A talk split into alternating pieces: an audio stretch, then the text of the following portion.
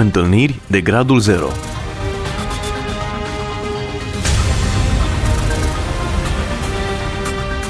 O emisiune realizată de Cristina Olariu.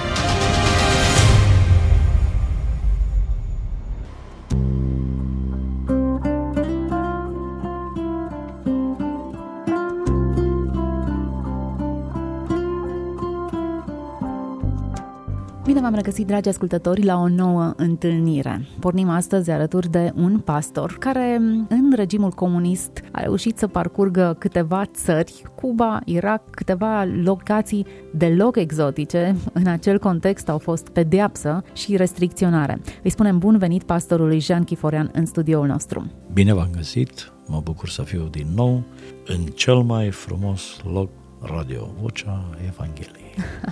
Este frumos pentru că sunt vești bune și vești frumoase. Este un uh, post de radio care aduce numai vești bune. Deja am făcut o introducere în care v-am uh, plasat câteva jaloane legate de experiențele pe care le-ați parcurs, experiențe foarte diferite de un om obișnuit. Cum e să fii o persoană non grata pentru țara și regimul în care trăiești? Wow, uh, bună întrebare și delicată întrebare.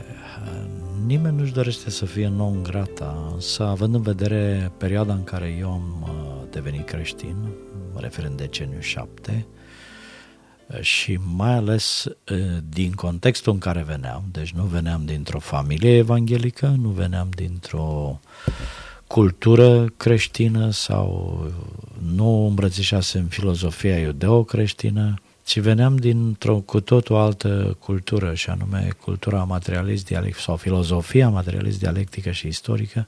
Veneam dintr-o familie de rit ateu, așa mai departe. De rit ateu. De rit ateu, adică oameni care nu-L cunoșteau pe Dumnezeu, nu se închinau la Dumnezeu, nu aveau scriptura în casă.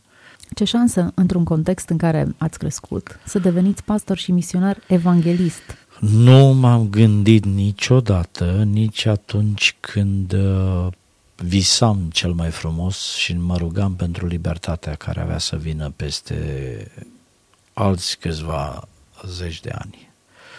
Uh, întoarcerea mea la Dumnezeu, așa cum e bine cunoscută, s-a produs într-un moment în care trebuia să mă decid ce carieră, ce viitor vreau, ce urmăresc, ce cred, care mi-e filozofia de lume și viață și, repet, uh, având parte de primele grădinițe comuniste, muncitorești erau atunci, a fost foarte ușor pentru cei din generația mea, vorbesc de cei născuți între 45 și 55, să nu creadă în Dumnezeu, să nu aibă o referință. Doar cei care au avut uh, Uh, eu știu, marele har să aibă o bunică evanghelică sau niște părinți. Ați avut marele har? Eu nu l-am avut. Acest, N-ați avut nici acest N-am avut nici acest har. har. Uh, dovadă că n-am știut până la convertirea mea din 76 nici înger îngerașul meu. Am studiat Scriptura nu ca să cred în ea, pentru că la științe politice și mai ales la specialitatea ateismul științific și materialismul dialectic și istoric, Tocmai că atunci când se ofereau cursurile de spiritualitate creștină, se, se ofereau pentru a învăța cum să lupți, cum să contrazici, cum să combați pe cei ce credeau în Dumnezeu. Pentru că, repet, credința în Dumnezeu nu era politică de partid și de stat, ci invers. Politica de partid și de stat era reprezentată de filozofia ateism materialist, dialectică și istorică. Citind, studiind Scriptura, pentru a mă edifica în ceea ce aveam să fac, am ajuns la esența esențelor creștinismului și anume moartea și învierea Domnului Isus Hristos. Deci prin simpla lectură. Mulți citesc, dar spun, eu nu înțeleg nimic din Biblie. Eu uh, am mers mai departe de citit. Prima dată am citit și după aceea... Ce ați uh, citit prima dată? Prima dată am citit Evangheliile. În ordine, așa în cum ordine. scrie, cu genealogie, Matei, Marcu, cu absolut da, După care am trecut la epistole. Prima reacție care a fost? Prima reacție a fost uh, pentru un uh, tip care avea o trăvită mintea că merită să zăbovești asupra persoanei și personalității Domnului Isus. Pentru că trebuie să reamintesc ascultătorilor postului noastră că eu trebuia să rezolv o lucrare cu titlul Combaterea Dumnezeirii și Învierii lui Isus Hristos. Ah, ce ironie! Păi Dumnezeu are umor. Da, e și ironie, așa. dar e umor. Pentru că Eu nu credeam, nu am călcat Ateu într-o biserică, convins. ateu convins cu, și cu studii.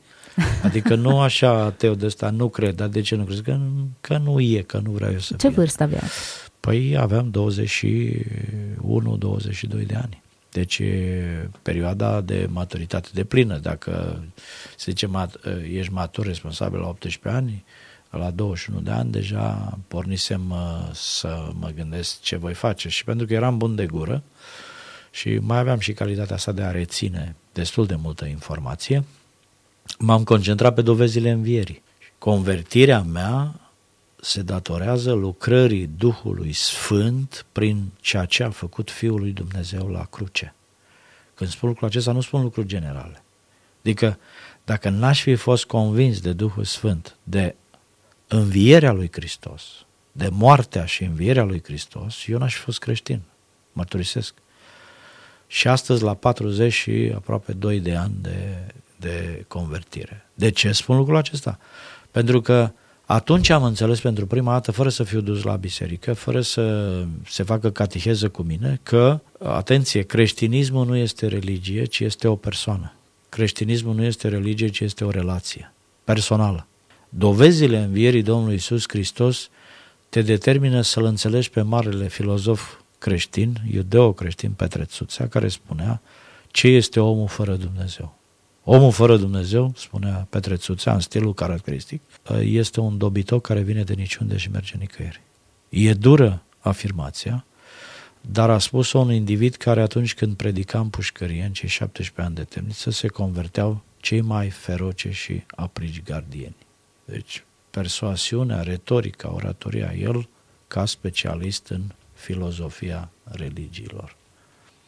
Să ne întoarcem la experiența convertirii. Da, Ați început să lecturați Biblia în încercarea de a face o lucrare științifică da. care să-L combată pe Hristos și autenticitatea și Bibliei. autenticitatea Bibliei. Bun, Pentru ați că- parcurs Evangheliile. Repet, lucrul acesta, până la momentul respectiv, nu toată viața ni s-a spus când veneau anumite discuții și ședințe de orientare și de educație politică, atenție, care se făceau în școală și în liceu, Există o îndoctrinare. era nu o doar- îndoctrinare nu, nu numai la nivel național, că Isus Hristos a fost un mit, că Isus Hristos a fost doar o, un fondator de religie. El poate fi pus pe aceeași panoplie cu Buddha, Mohamed, Baha'u'llah, Zoroastru și Confucius, ca să dau numai câțiva dintre fondatorii marilor religii. Ori de pe poziția asta am plecat. A, interesant ce spune, interesant ce. Ei, momentul acela a însemnat pentru mine, pentru prima dată, punerea întrebării cine sunt eu și dacă Hristos a înviat, cum am descoperit, toate dovezile învierii stau în picioare, creștinismul nu este religie pentru că este legarea omului păcătos, căzut, de cel care este calea, adevărul și viața, de Hristos. De aceea Apostolul Pavel vine și spune, acum nu mai trăiesc eu, Hristos trăiește în mine. Și ca să parafrazez cu ceea ce spunea fondatorul Indiei moderne, Mahatma Gandhi, spunea creștinismul este învățătura lui Hristos cea mai perfectă. N-a spus religie. Singura hibă a creștinismului e că voi creștinii nu trăiți învățăturile lui Hristos. Hm, are dreptate. Wow! Mai mult vine și spune, am întâlnit în viața mea mulți creștini, dar foarte puțini semănau cu Hristos. Să ne întoarcem la experiențe, pentru că emisiunea Întâlniri de gradul 0 exact în zona aceasta scanează. Există situații în care omul își dă seama că există supranatural, în mod inconfundabil, fără să prezinte surugate, ci o experiență autentică, genuină 100%. Da, da, afirm cu tărie din propria experiență. Haideți să o vedem propria experiență. Păi, uh, pornesc de la ceea ce spunea Domnul Isus Hristos în, în încheierea Evangheliilor și acum îmi vine Matei 28-20, spune el în prima parte și învățați să păzească tot ce v-am poruncit și iată că eu sunt cu voi în toate zilele, atenție, până la sfârșitul veacului. Prima mea încercare a fost în momentul în care a trebuit să mă decid dacă îl urmez pe Hristos convins fiind de învățătura, de veridicitatea învățăturilor lui, de dovezile morții învierii, de dovezile istorice ale existenței lui, Atenție! Deci așa s-a dus ateismul. Ați văzut dovezi istorice? Absolut, absolut, pentru că să, trebuie să reținem nu numai Iosefus Flavius, marele istoric evreu, ă, îl amintește. Atenție! E vorba de învățați romani, filozofi romani, Tacitus, Pliniu cel tânăr, Pliniu cel bătrân, ăștia n-au scris despre el din perspectivă creștină. Ăștia dădeau niște rapoarte și spuneau ce s-a întâmplat în vremea acelui galilean care a fost pe vremea împărate când guvernator al Iudeei era Pontius Pilatus și este o dovadă istorică. Bun, toate acestea sunt argumente Știu. foarte importante, dar la nivelul minții. E adevărat, dar necesare. Foarte necesare. Foarte necesare. Mai ales în contextul în care era o minte îndoctrinată absolut, și îmbibată absolut. de ateism. Ei, prima, prima mare examen a fost, ca să, și experiența a fost momentul în care a trebuit să mă decid uh, rămân în continuare și ajung un specialist în fără Dumnezeu, în ateismul științific, sau devin un creștin umil, ascultător al Domnului Isus Hristos. Când v-ați pus prima oară întrebarea? Prima oară mi-am pus în noiembrie 1976. Cu ce După ocazie? ce cu ocazia studiului în Biblioteca Academiei de Științe Politice din deci București. citit, studiat și momentul citit, a venit studiat. întrebarea. Momentul a venit întrebarea, ce faci? Pentru că știam ce înseamnă să încep să spun de acum în citadela Academiei de Științe Politice. Știți ce? Eu întorc spatele filozofiei ateiste și de acum mă înrolez și mă încolonez după Hristos. Nu v-a trecut prin cap să rămâneți uh, cumva ascuns, camuflat? Nu, nicio clipă. Încrederea pe care a Uh, avut să fie privată și Ce trebuie să știe ascultătorii noastre este că eu n-am prea știut în viața aceasta până la 60 și treaba mea de ani ce-i frică. mulți înainte. Mulțumesc. Ce este frica? Nu știu alții cum sunt. Nu mă dau nici viteazul, viteazul. Dar prin ce am trecut până la vârsta asta și mai ales în perioada de încercări, am avut totdeauna curajul să afirm ceea ce cred.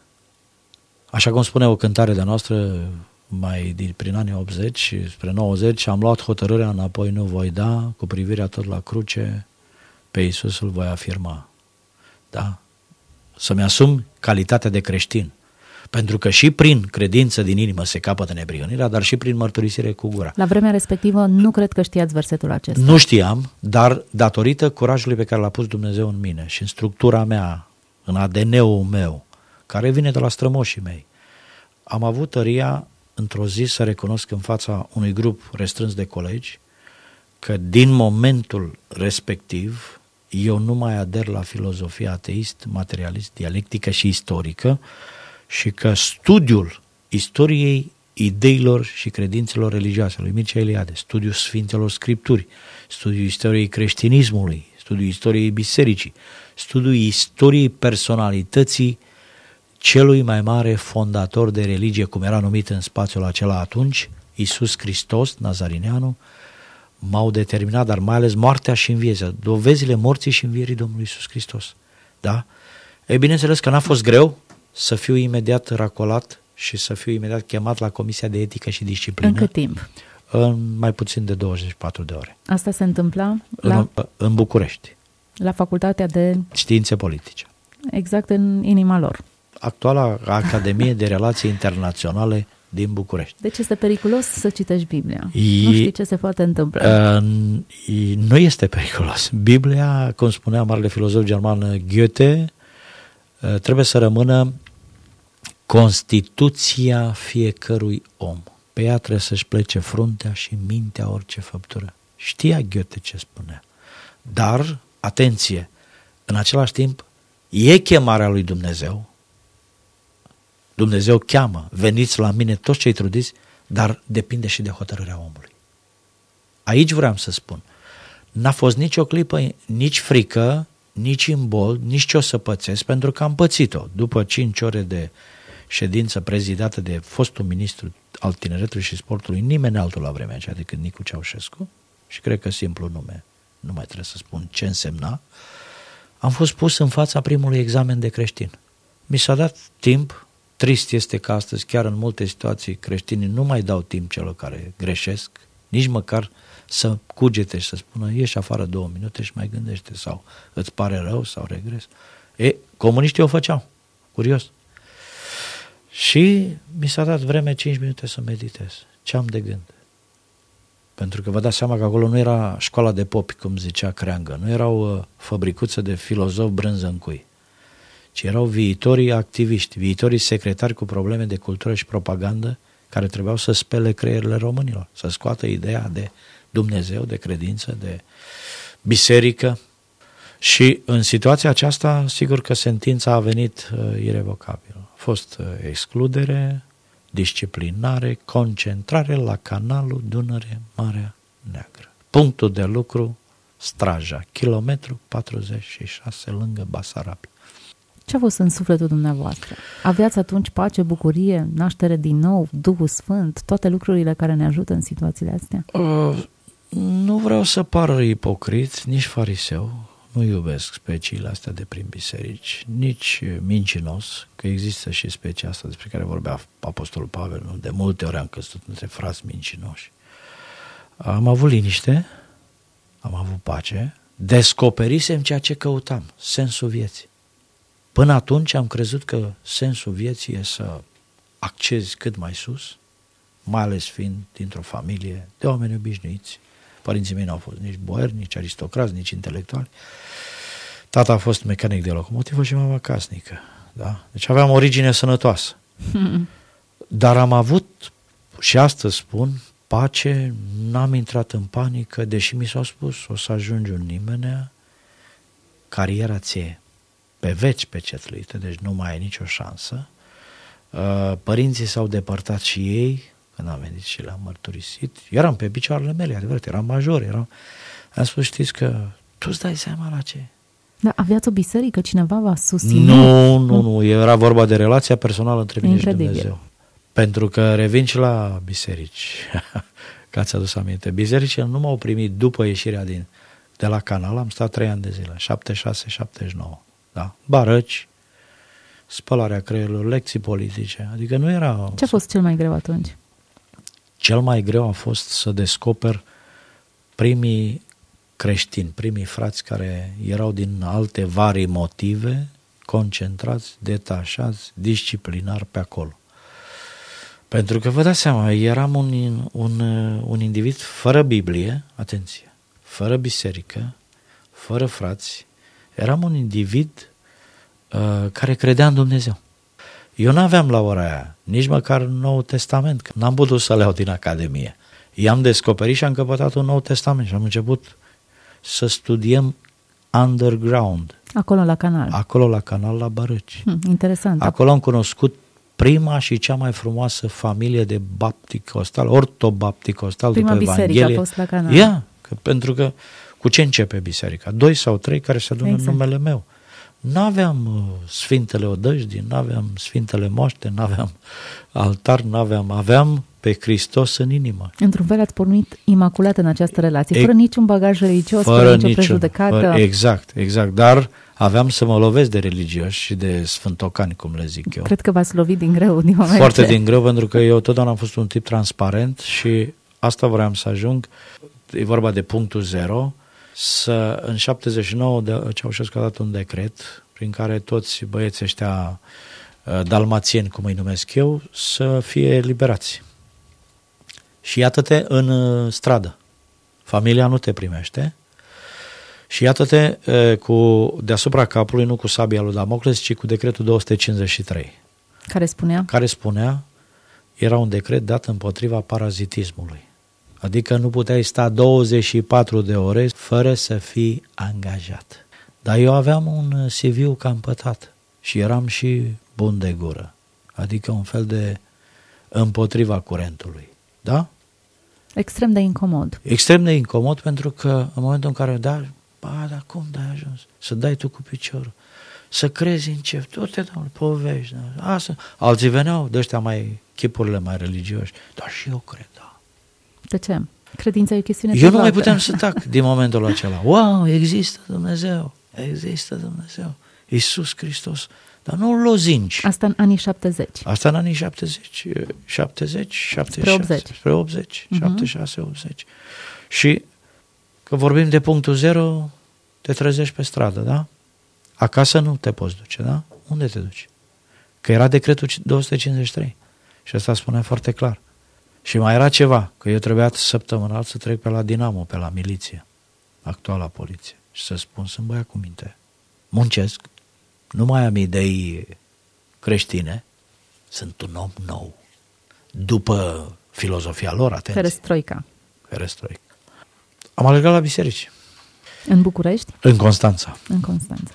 Eu fiind de țărână de acolo. Și când uh, ajungeam, eram reperat imediat, pentru că eram un tip cu barbă, ceea ce la ora aia acum e în trend să ai barbă. Dar atunci uh, însemna că ești împotriva moralei și orândurii socialiste și că popularizezi cultura decadentă a vestului capitalist. Nici măcar în biserici.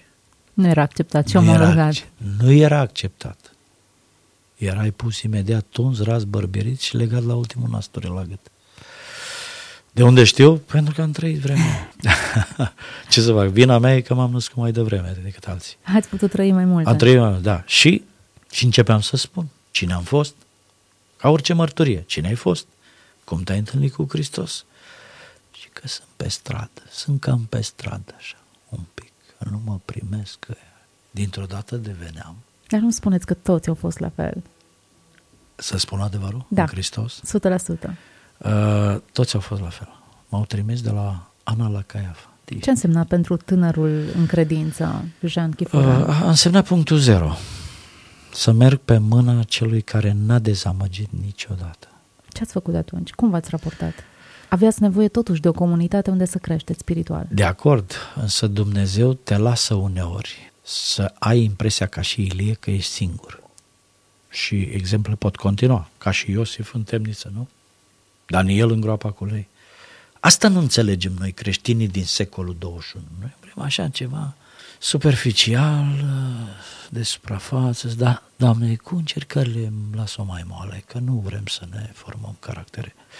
Ce a însemnat? A însemnat ancorarea mea în Dumnezeu. Pentru că prima mea rugăciune acolo, în Citadela Academiei de Științe Politice, a fost, Doamne, eu pe mâna ta merg. Nu știam să mă rog, dar eu am fost, ca să zic așa, non-conformist și original în rugăciune din prima. Adică nu aveam frazeologia copilului de evanghelii dus la biserică și tată și predici ținute lui Dumnezeu. Doamne, eu merg pe mâna ta. Eu știu că existi. Asta era cel mai... Eu știu că fiul tău a murit pentru păcatele mele. Eu știu că ești viu și cum spune aici, eu sunt cu voi în toate zilele. Nu numai când sunt la biserică, nu numai când uh, îmi cumpăr o casă nouă, nu numai când îmi cumpăr o mașină nouă, nu numai când mă căsătoresc, nu numai când sunt binecuvântat cu copii, ci în toate zilele. Asta înseamnă ceea ce spune și Romaneu cu 28 mai departe prin Pavel, că toate lucrurile lucrează, adică și lucrurile mai puțin bune sau pe care le înțeleg, dar și lucruri pe care nu le înțeleg. Și e foarte important de, de știut lucrul acesta. Sigur că am rămas pentru că adăpostul era sub uh, podul de la kilometru 4-5. Acolo dormeam. Acolo mă... Ați fost disperat, dezamăgit, Nu. amărât? Nu, V-a n-am părut vreo știut. clipă rău că ați ales totuși? Uh, Nu mi-a părut niciodată până Nici în ziua la canal, de astăzi. nici sub pod. Nici sub pod, nici în Irak în perioada războiului, nici în uh, Cuba la trăia 300 de zahăr. Uh, Lăsat pe el pe ai săi cândva? Nici de pe ce noi. eram acolo? Păi eram până atunci, până la convertirea mea, eram un tip arogant, mândru. Cum vroia să scoată Dumnezeu din mine asta? Cum vroia să vadă Dumnezeu credincioșie în mine? A, venea, Satanoevici venea cu gânduri. Vezi ce ai lăsat? Unde-i Dumnezeu? Veneau și prieteni, veneau și rudenii de ale mele, veneau și cunoscuți. Bă, da, fraier ai fost. Pentru ce? Tu ai dat cu piciorul la ce un milion de români n-ar fi dat cu piciorul.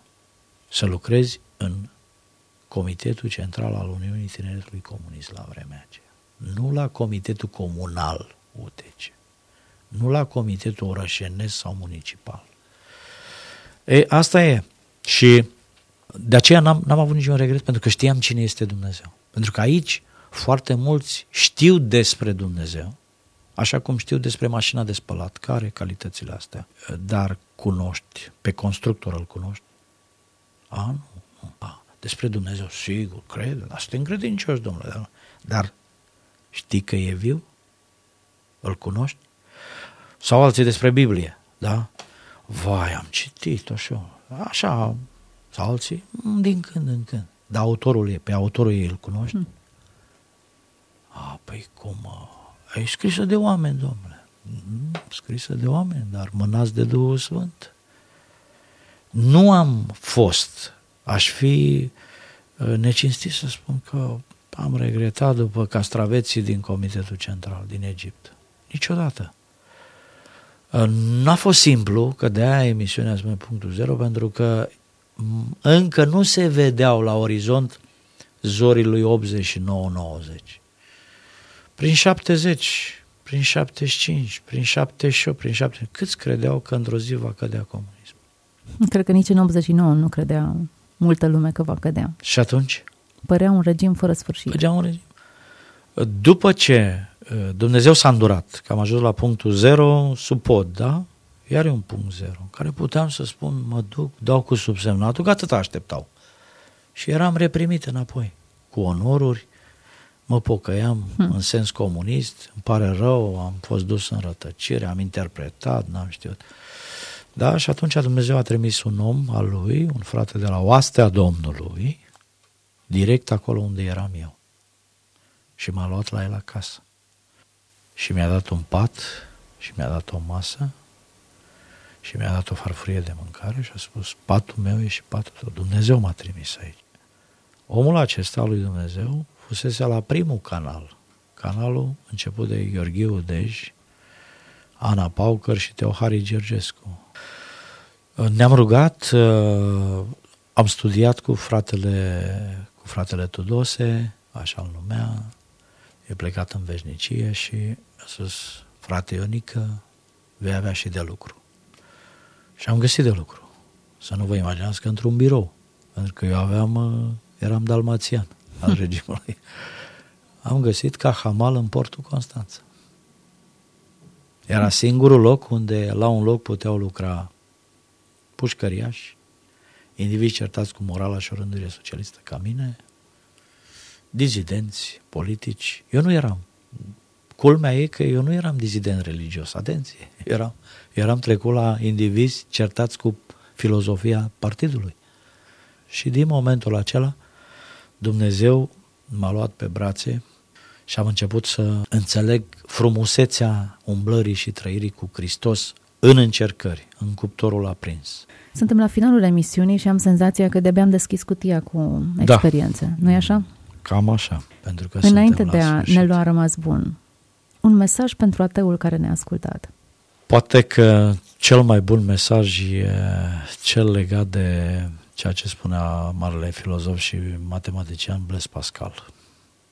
Să admitem, din punct de vedere al ateului, că nu există Dumnezeu. Dacă la sfârșit se va constata că chiar n-a existat Dumnezeu, eu n-am pierdut nimic. Dar să admitem acum, te rog să fii și de partea mea, adică să jucăm cinstit, ca la tenis, ai servit tu, servești și eu, că există Dumnezeu.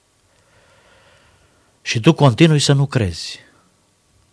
Când vei închide ochii, vei constata că ai pierdut totul. Iar eu n-am pierdut nimic. Ăsta este mesajul meu. Sunt atâtea și atâtea dovezi încât doar ochii, păienjenișul, solzii, necredința, păcatul, comoditatea, indiferența. Mulțumim pentru această mărturie cu dragă inimă și doresc ca românii, într-adevăr, să-L cunoască pe Hristos și puterea învierii Lui. Dragi ascultători, alături de noi a fost pastorul Jean Chiforean, un om care în regimul comunist l-a întâlnit pe Dumnezeu, citind Scriptura pe băncile unei universități atee comuniste, tocmai în timp ce studia pentru o lucrare care trebuia să combată creștinismul. Dacă aceasta nu e întâlnire de gradul zero, nu știu ce altă întâlnire ar putea fi. Rămâneți pe frecvența noastră. Dumnezeu vă dă întâlniri în fiecare zi aici. Fiți binecuvântați! Întâlniri de gradul 0